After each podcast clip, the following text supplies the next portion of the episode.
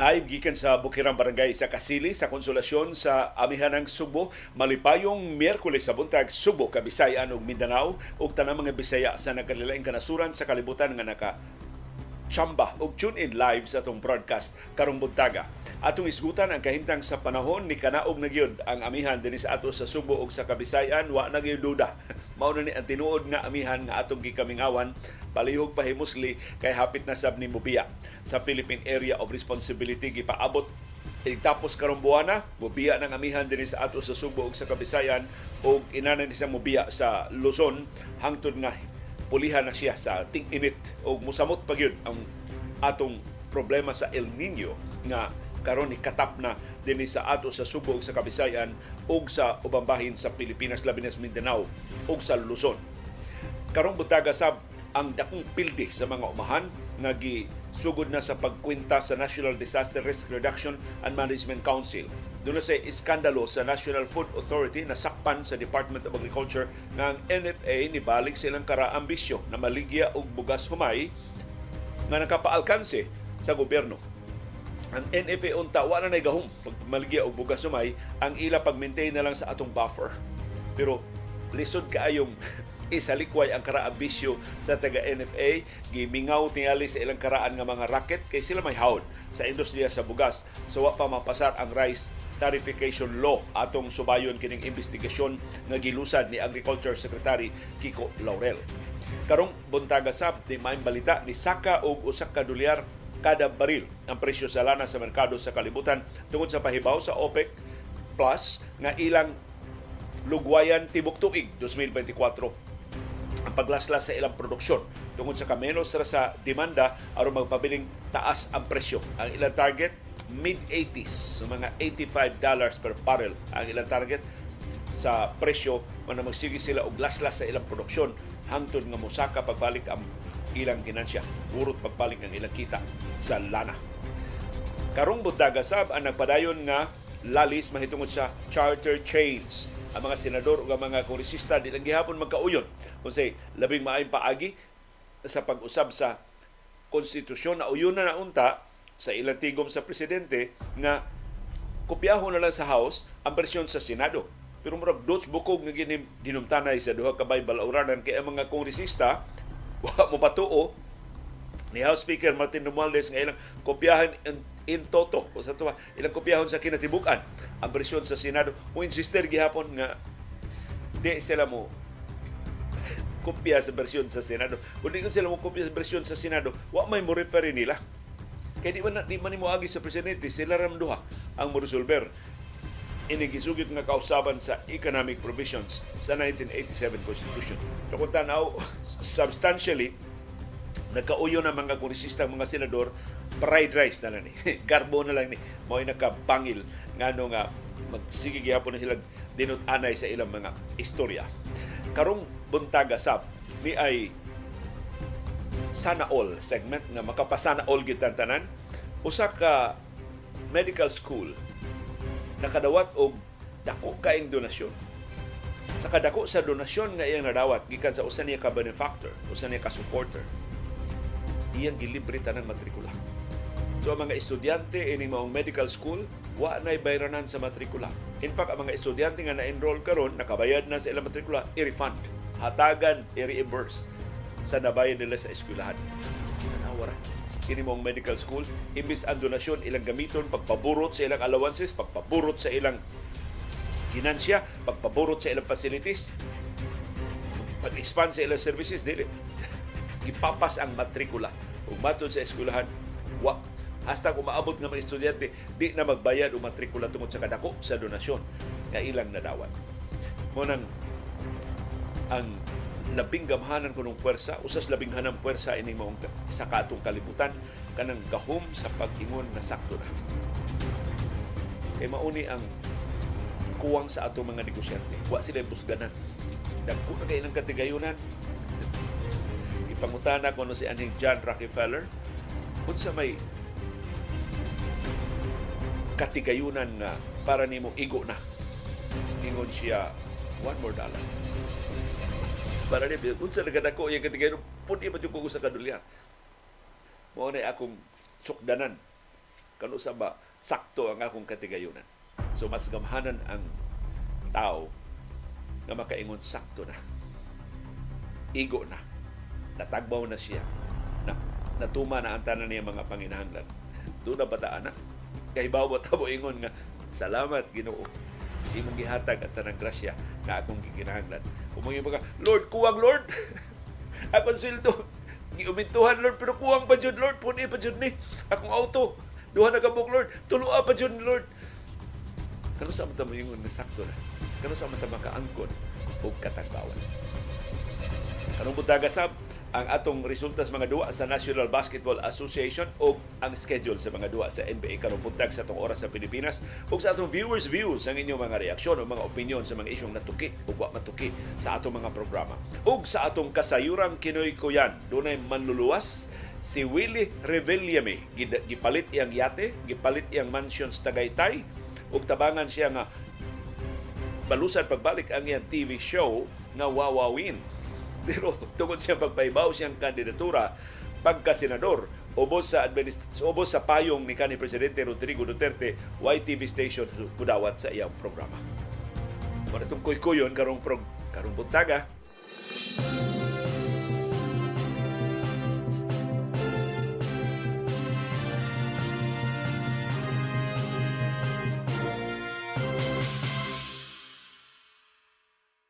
Kumusta man ang atong kahimtang sa panahon? Perting tugnawa pagmata nako karon pag-abli nako sa bintana sus hastag usibi na pasibog sa kagrabe sa kabugnaw karon buntag kusog ang dili kusog pero dunay huro huyuhoy sa hangin mas kusog kaysa naandan o mauna ni ang pag-abot na gyud sa amihan. So formally hasta sa forecast sa pag-asa nahibalik ng amihan din sa ato sa Subo o sa Kabisayan.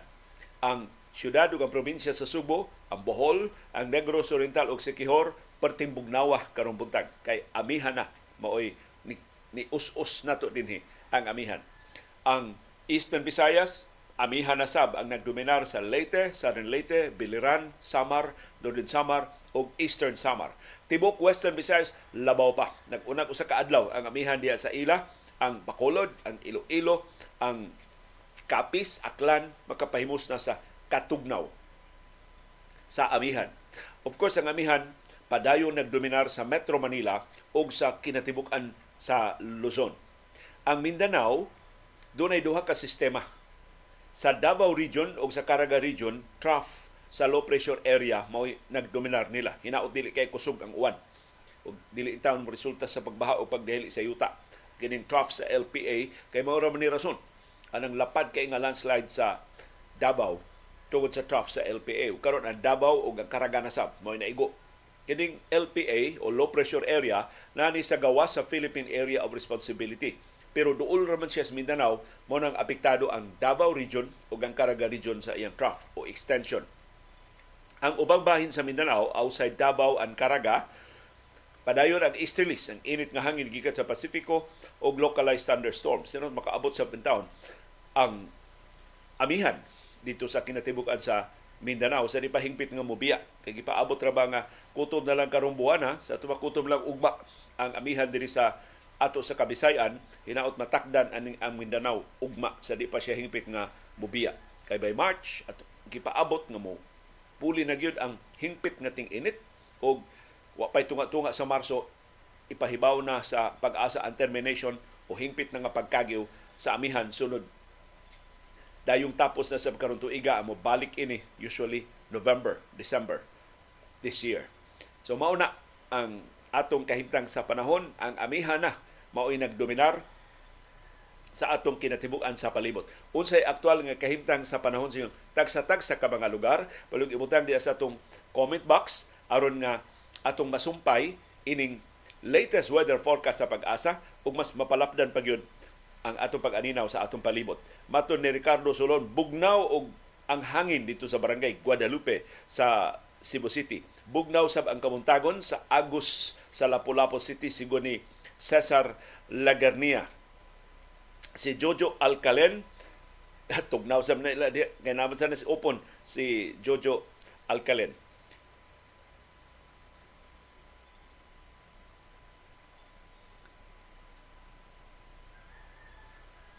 Bugnaw sab sa kansuhong sa Talisay sigo ni Ed Baldio sayo sa kay sayo sa kay brown out diri sa amo. So uh, hinaot nga stable kining atong uh, signal. Na paong ang ako signal dugay-dugay na balik nabalik na yun ang kuryente pero akong signal mo dugay nga na nabalik. Pasalamat ko nga naka broadcast ta uh, karong uh, buntaga. Hinaot makalahutay ta atong natapos ang atong programa. Pero palihog mga ilang pasaylo daan kay murag dili stable ang power supply so posible kung mapawong man ganita palihog pangitaa lang asumpay kay kung mabalik na sa mga signal maningkamot ko nga makabalik pero hinaot nga dili mabalda o dili maputol o makalahutay o matiwas ang atong programa karong buntaga.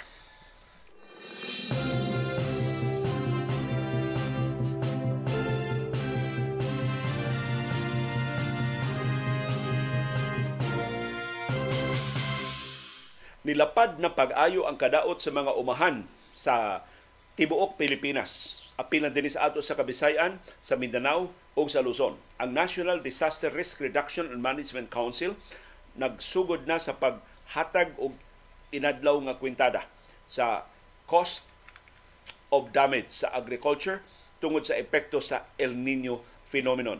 Matod sa NDRRMC, niburot na nga sa kapin 800 million dollars. Correction, pesos.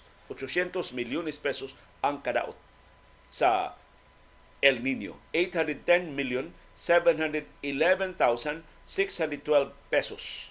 Mao'y latest nga kwintada sa NDRRMC sa kadaot sa mga umahan. Ang labing grabing kadaot gireport sa Western Visayas. Duol na to. Niabot og 487 million pesos kapin ang balor sa kadaot. Gisundan ni sa Mimaropa, ikaduhang labing dakong kadaot sa El Nino, niabot ng 319.7 million pesos kapin ang balor sa kadaot sa Mimaropa na naglagip sa Palawan. Ikatulo ang Calabarzon, niabot og 2.7 million ang banabana sa kadaot sa agrikultura. Ikaupat ang Zamboanga region nga dunay 717,000 dulan na usa ka milyon ka pesos ang balor sa kadaot sa ilang mga umahan. Sa kinatibuk-an niabot na og 13,326 ka mga mag-uuma ang naapektuhan in town. Nangalaos ang ilang mga umahan hinaot nga makalahutay in town sila sa ilang panginabuhi.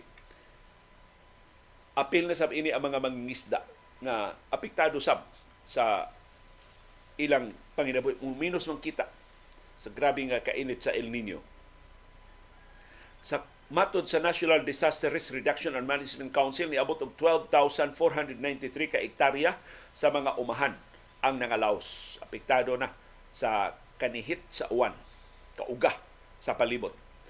Unom ka mga barangay sa Himamaylan sa Negros Occidental ni-report na nga nawad-an na silang tubig.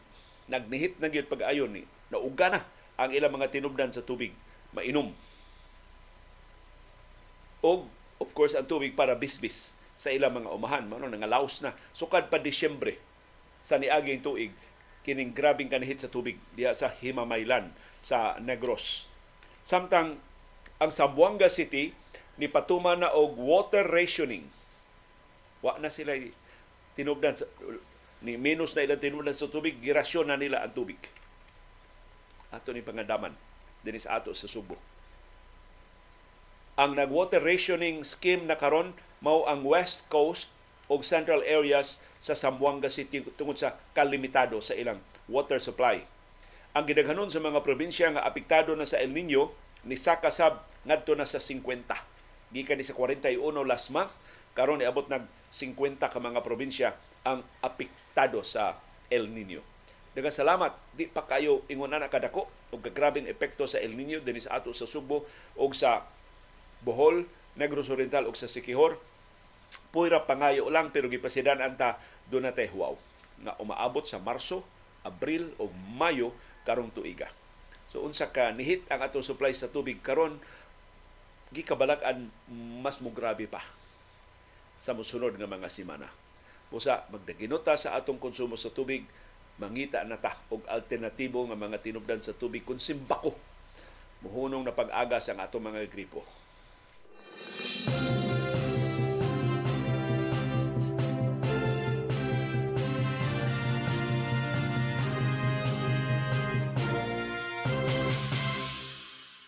Nitumaw ang laing iskandalo sa National Food Authority.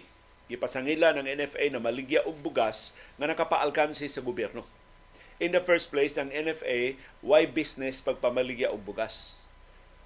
Di na sila mahimo makabaligya og bugas Kay ang papel sa National Food Authority, kutom na lang sa pag-maintain og buffer na stock sa atong bugas sumay.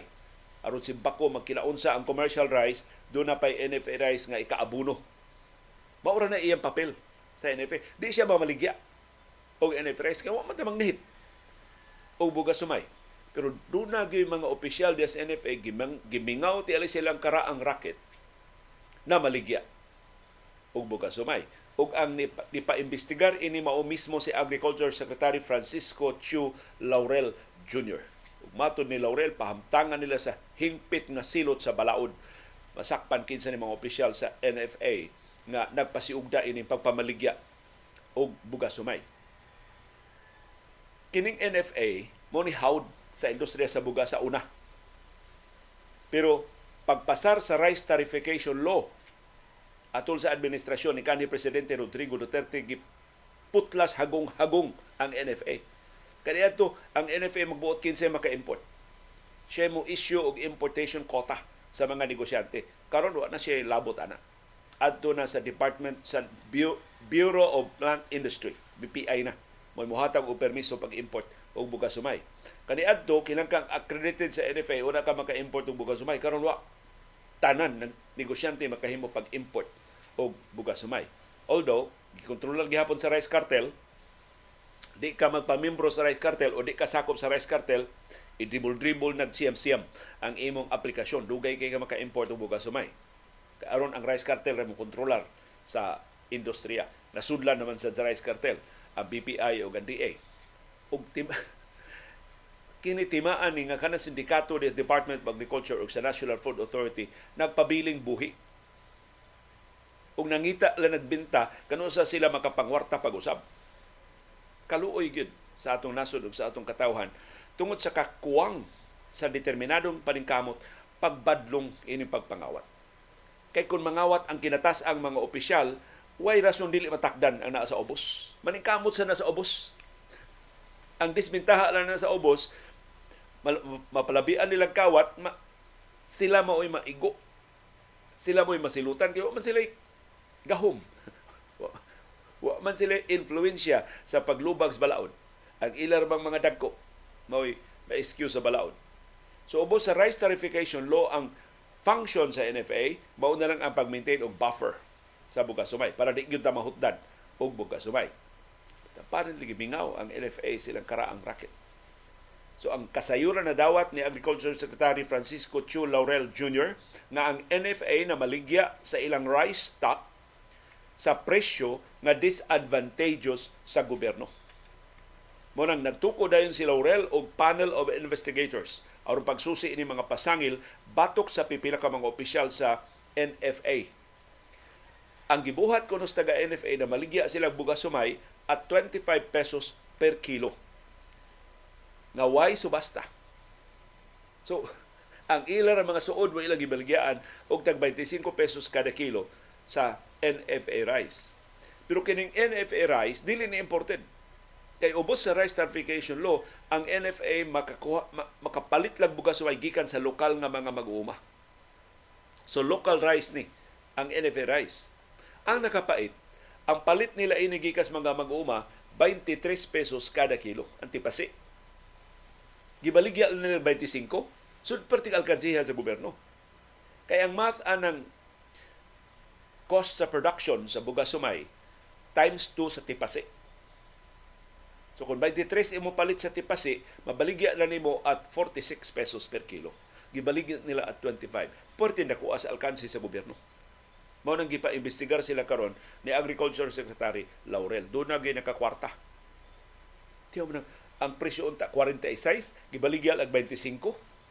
Pila ka tonelada ang ilang na baligya ni mga opisyal sa National Food Authority. Muginan siya sila tag 10 pesos, 20 pesos kada kilo. Pila ka milyon, pila ka bilyon ang ilang nakita ining transaksyon na. Mauning angay imbestigahon sa Department of Agriculture kini maong anomalya.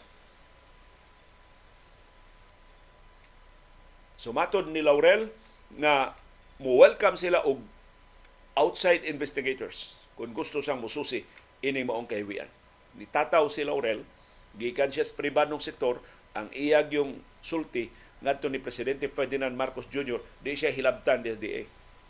Iyang ipakita tanan niyang katakos ug di siya hilabtan kinsa ng mga padrinos, mga politiko diha sa Department of Agriculture. Nahinaot kini pagarpar ni Laurel iya ning mapamatud-an mo ni labing unang kasus anomalya nga iyang gipa-imbestigar sa DA o sa NFA hinaot nga nagyoy masilutan, doon nagyoy mapasaka ang kaso, doon nagyoy mabalhog sa prisuhan.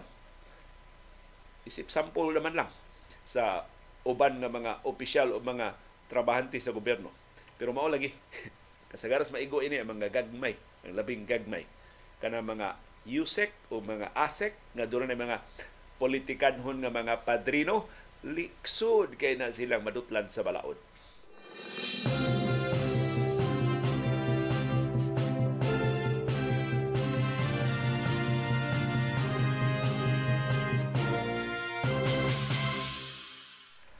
Sa ikaduhang sunod-sunod nga adlaw karong simanahan ni saka ang presyo sa lana sa merkado sa kalibutan og kapin usa ka dolyar kada baril. Gahapon mausab ang aumento kapin usa ka dolyar sa pa in two days kapin na duha ka dolyar kada baril ang aumento sa presyo sa lana sa world market. Dili ni maayo nga timaan. Kay mga ndoy ba unta nga masumpayan ang laslas sa presyo nga atong na avail karong simanaha. Ang rason nganong kapin sa usa ka dolyar ang aumento sa presyo sa kada baril sa lana sa merkado sa kalibutan mao ang pahibaw sa OPEC Plus ang Organization of Petroleum Exporting Countries plus Russia and other non-OPEC countries nga ang ilang production cuts, ang ilang laslas sa ilang produksyon, mahimong mulungtad hangtod sa second quarter, karon tuiga, posible ning i-extend hangtod sa katapusan sa 2024 aron pagsiguro nga magpabiling taas ang presyo. So ang aumento sa presyo sa lana pagtapos sa trading kagahapon adlaw Martes, $1.12 per barrel or 1.4%. So niabot na karong 83.65, $83 and 65 cents. Ang target sa Saudi Arabia moabot ning 85. So posible mo saka pa ni sa musunod nga mga adlaw. Ang OPEC Plus nagkauyon nga katong ilang production cuts last year i-extend nila sa first quarter this year. So hantod Marso. Doon ay pahibaw nga i-extend nila ang 2.2 million barrels per day nga ilang gilaslas sa ilang produksyon hangtod sa second quarter sa ato pa Abril, Mayo, Hunyo. Aron pag pasaka sa presyo sa lana. Ang Saudi Arabia mao mangu sa paglaslas sa ilang produksyon. Kaya siya may labing dako og produksyon sa lana, siya say labing dako og laslas sa produksyon sa lana. Kaya ang Saudi Arabia lagi gusto mabalanse ang iyang budget. Kaya pinagila sa balance nga budget, ma-finance niya ang iyang renewable energy program so ang Saudi karon perti ko ang kwartas lana mo siya nag-una-unag invest sa mga solar panels dias disyerto sa Saudi Arabia o sa ubang alternatibo nga mga tinubdan sa enerhiya. So ang Saudi mismo nahibaw, inihap na lang ang malipayon nila mga adlaw sa industriya sa lana. Maapsan ra ni eventually ini mga renewables, ini mas limpyo na tinubdan sa lana sama sa solar power, wind power, hydropower, geothermal power o uban pa na mga tinubdan nato sa enerhiya. Tungod ini, ang OPEC Plus posible na mo extend sa ilang production cuts hangtod sa pagtapos karong tuiga aron pag-maintain anang ilang target nga $85 per barrel sa presyo sa lana.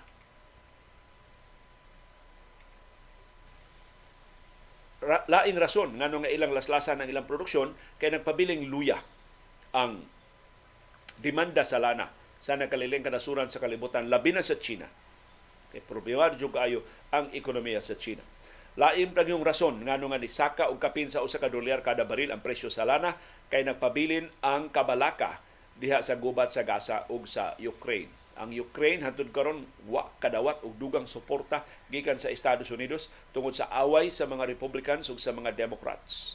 Samtang wa pa sa mohunong ang gubat diha sa Gaza bisan pa sa kalibutanong auhag sa ceasefire. Wa gyud motuman ang Israel sa auhag sa ceasefire. Kay hangtod ang Estados Unidos magpaluyo sa Israel para sa Israel kinsa man mo. Ang US may haud. Hangtod ang Estados Unidos dili mo sukuhay sa Israel Why mahimo ang mga Arab countries, why mahimo ang United Nations? Kay kinsa may makasukol sa Estados Unidos. Siya may main patron, siya may main defender, siya may main protector sa Israel. Although si US President Joe Biden ingon na nga ang Israel ni uyo na nga dunay ceasefire atul sa Ramadan. Pero wa mutuo ana ang Hamas sa pasangil ni Biden. Para sa Hamas, kanas Biden, di na tuuhan ni Netanyahu. Ang tinuod nga mo decider mag-ceasefire ba o dili, dili si Biden kung dili ang Israel or ang gobyerno ni Netanyahu. Sa pikas nga bahin ang mga Houthis di pahibaw magpadayon ang ilang pagbombardiyo diha sa Red Sea ilang targeton ang mga commercial vessels apil na ang mga oil tankers hangtod nga dili mohunong ang bombardiyo sa Gaza. So wala kondisyon sa mga Houthis bisag gibombardiyohan na pag-ayo ang ilang mga basing militar dito sa Yemen.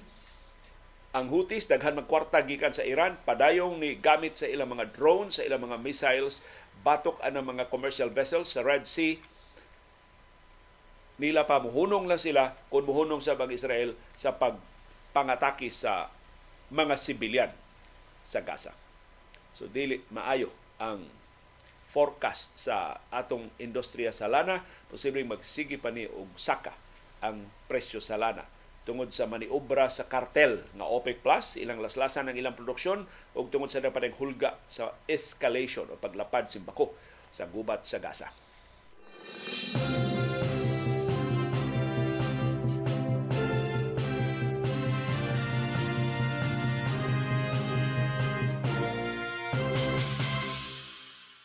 Nabantang na ang maniobra sa House of Representatives may tuning issue sa suhulat.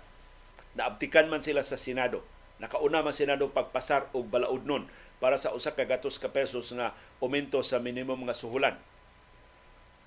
So samtang gisupak sa mga ekonomista sa House mo ilang default reaction nga ilang gisaway, ala, maumtuhan gani ang presyo ang um, ang suhulan, mabangkarutag yung ekonomiya, manira gini mga kompanya, manaktak yun ang mga trabahante Karon, kung sa reaksyon sa House of Representatives, gamay ra na ang 100 pesos nga aumento sa sulan. 350 pesos ang among gitunan.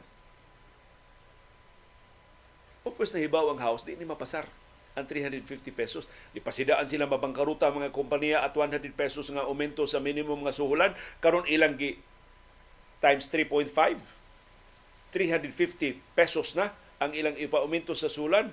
Musamot ang kaapiki sa gagmay nga mga kompanya. Pero ano, nganong gihimo man sa House? aron pag-preempt sa Senado. aron dili makaangko ng Senado og kredito. Dili makapasikat ang mga senador, oh, labor ha, kami mo inyong kampiyon. Naluoy mi sa mga anak sa singot. Para sa House, kami mo mas maluluyon. Kami mo mas dako nga kampiyon sa labor. 350 pesos among gustong uminto sa minimum masulan. Pero kahibaw ang House, Di ni matinuod. Di ni mapatuman. Pero iyan ang nailog ang kredito gikan sa Senado. So karon di na kapanghambog Senador Jinggo Estrada ako'y bidaan ng 100 pesos nga aumento sa minimum masulan. Kay yung mga ang labor mas nindot nitong house o 350 kining duha ka bersyon mag-abot ni sila posibleng mo settle ni sila at 100 pesos bituhan ra gihapon ni presidente Ferdinand Marcos Jr. Musugot ka na mga bilyonaryo nga naglibot ni Marcos nga maibanan ilang ginansya pinagi sa legislated wage increase. O kung doon naman good, aron pag managan man ng mga, mga senador o mga kongresista sa 2025 para doon lang sila ikawarawara atol sa kampanya, mo ni sila lower amount So kining 100 mahimo ning 50 pesos. Mo na kung tan-awa, ayaw kong tuuhi, dili ko eksperto aning maniobra diha sa House o sa Senado, pero mo na ako nakita sa dynamics ang House o nga Senado nag-compete sa national attention. Gusto sila mo ibida o ang mga senador na abtikan nilang House mahitno ding issue sa suhulan. So aron pag kawat sa thunder sa Senado, ang House niingon ilang gitun-an ang 350 pesos nga daily minimum wage hike sa tanang private sector workers. Mato ni House Majority Leader Manuel Jose Dalipe nga ang 100 pesos na wage increase giaprobahan sa Senado might not sufficiently meet the needs of the workers. Of course, sakto na. Kuwang na ng 100 pesos. Pero, kahibaw ta ang house, dili ni sincero sa pagduso og mas taas nga aumento sa suhulan. Ila mismo mga ekonomista, dili gusto og legislated wage increase. Pero atong tanawon, karong adlaw ang House Committee on Labor and Employment mutuki sa mga balaod nun pagpaumento sa suhulan. Usas bida ini ang atong kongresista liluan sa amihan ng Subo nga si kongresista o Deputy Speaker Raymond Mendoza na uyuan sa First Lady ni House Speaker Martin Romualdez nga si Yeda. Ano po, uyuan by affinity sa Speaker. Ang mga sakop sa Labor Committee sa House of Representatives nirekomendar og aumento from 150 to 350 pesos a day. So, ilag yung giklaro, tanan na mo balaod nun, more than 100. Ampot ng Senado nga ng 100 na ng ila. Kuwang na. Amo ng punan. Matod ni Dalipe, ang mga sugyot sa mga kongresista would more appropriately address the significant decline in workers' real wages and their diminishing purchasing power. As kaniduta paminaw sa atong mga kongresista kung tininuod, kung ilan ning tinudon. Tukaybaw man ta, dili ni mahitabo, di ni matinuod. Ila pang lawgaw ra ni sa naunag kaaprubahan sa Senado nga usa ka gatos ka pesos nga aumento sa minimum nga suhulan. At the end of the day, ang mga mamumuo mo'y makaluluoy. Gi ulug-ulugan ta sa atong mga politiko na nag-ilugay og kredito kinsay labing dakog ulog-ulog kinsay labing tamis og mga pasalig kinsay labing ngilngig og mga saad para sa mga anak sa simot Pero kahibaw tawa dili na kinasingkasing para boto ra ang ilang mga postura.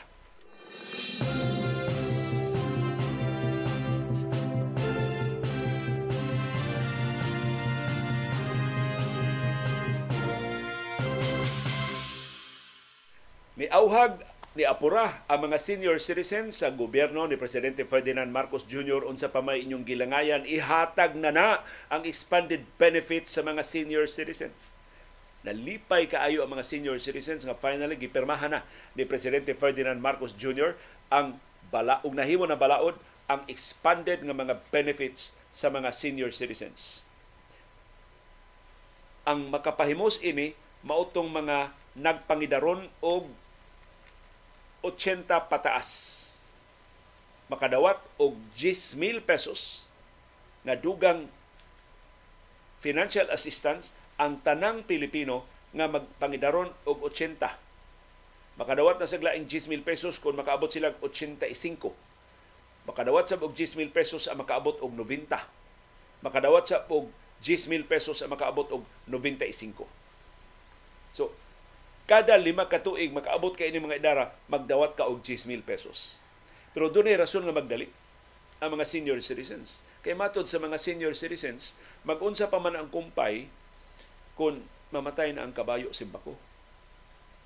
Wa sila kahibaw antud kanus ara sila kutob. But as usual, dili ni mapatuman dayon. Ipanghambog ra ni atol sa eleksyon pero dili ni mapatuman dayon tungod sa duha ka rason. Unang rason, wa pay implementing rules and regulations. Amo sa pay IRR nga gikinahanglan ini. Ang National Commission of Senior Citizens NCSC maoy mohimo sa implementing rules and regulations unya ila pa kuno ni ipublikar sa official gazette sa dili pa mapatuman.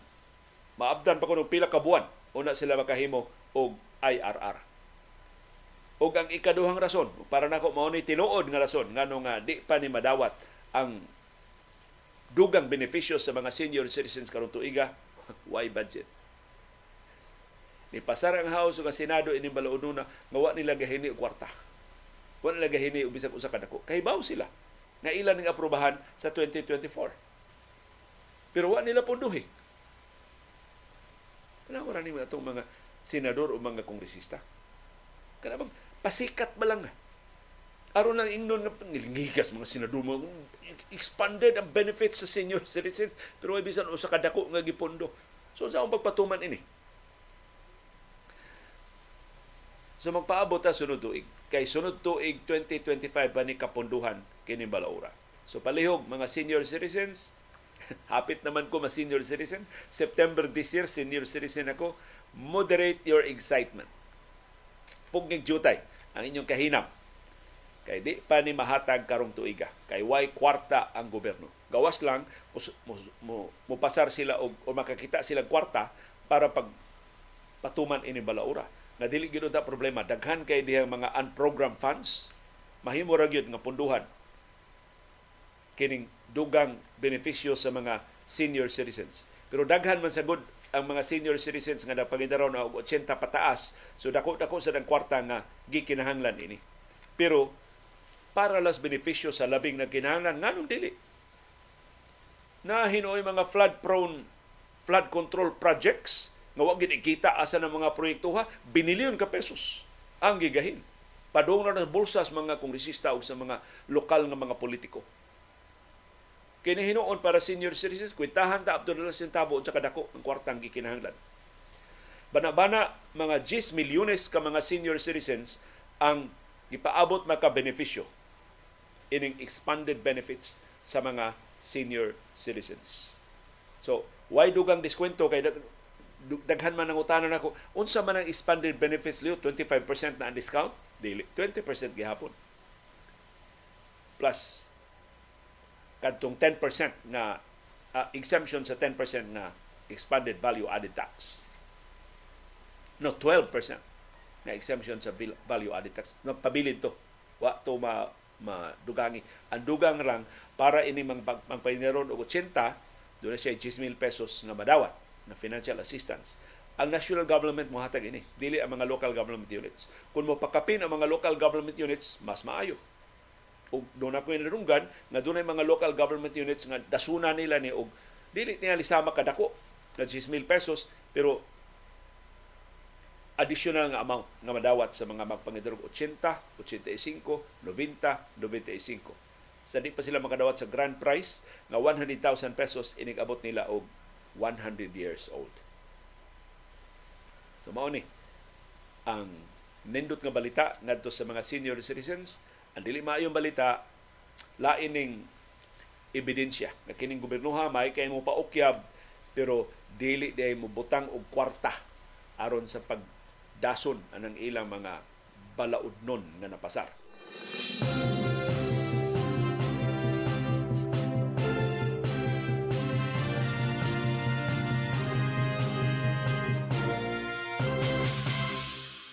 Tuguti ako lang isalot kini bitawng pagpanday o mga balaod nga way pundo dili ni wa ni mahitabo karon sa administrasyon Marcos. Nahitabo sa ni sa administrasyon ni kanhi presidente Rodrigo Duterte. Nahitabo ni sa nangagi pa nga mga administrasyon. Panahon Duterte ang wa niya punduhi ang Universal Healthcare Law.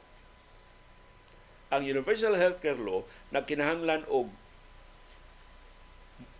dulan 300 bilyones pesos kada tuig. Aron mapatuman. Ang gibuhat sa administrasyon Duterte gigahinan lag 100 billion pesos sa first year of implementation sa 2019.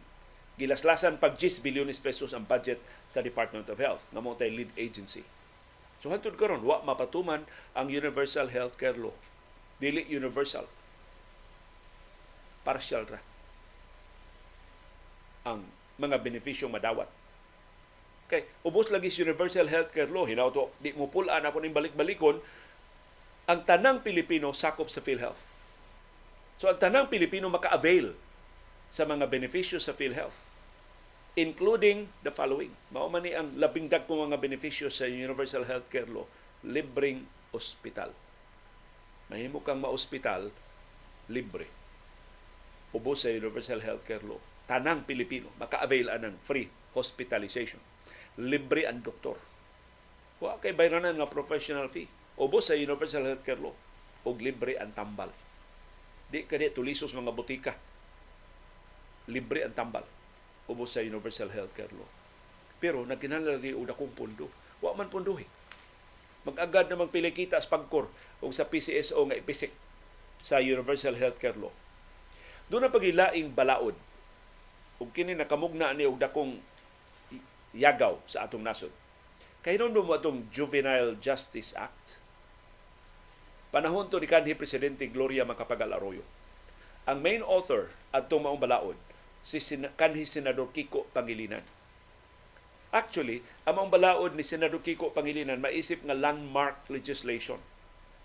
Kay ang Pilipinas usas labing uwahi nga nipatuman sa juvenile justice system. Ubos anang maong sistema ang mga child offenders, ang mga youth offenders, dili iipon o priso sa mga banggiitan nga mga kriminal. Kay sigun sa pagtuon sa penal system, kung ang mga bata imong iipos mga dagko, ang labing bangkiitan, labing bagis nga mga kriminal, mutudlo sa mga bata ug di nga tudloan sa mga kriminal sa pagpangajig amahan namo. Tudloan na dito unsaong pagluba, unsaong pagpanulis, unsaong pagpanlugos. So igawas ang mga bata, ah, na, tang-a na kayo. I-apply sa tinud nga kinabuhi ang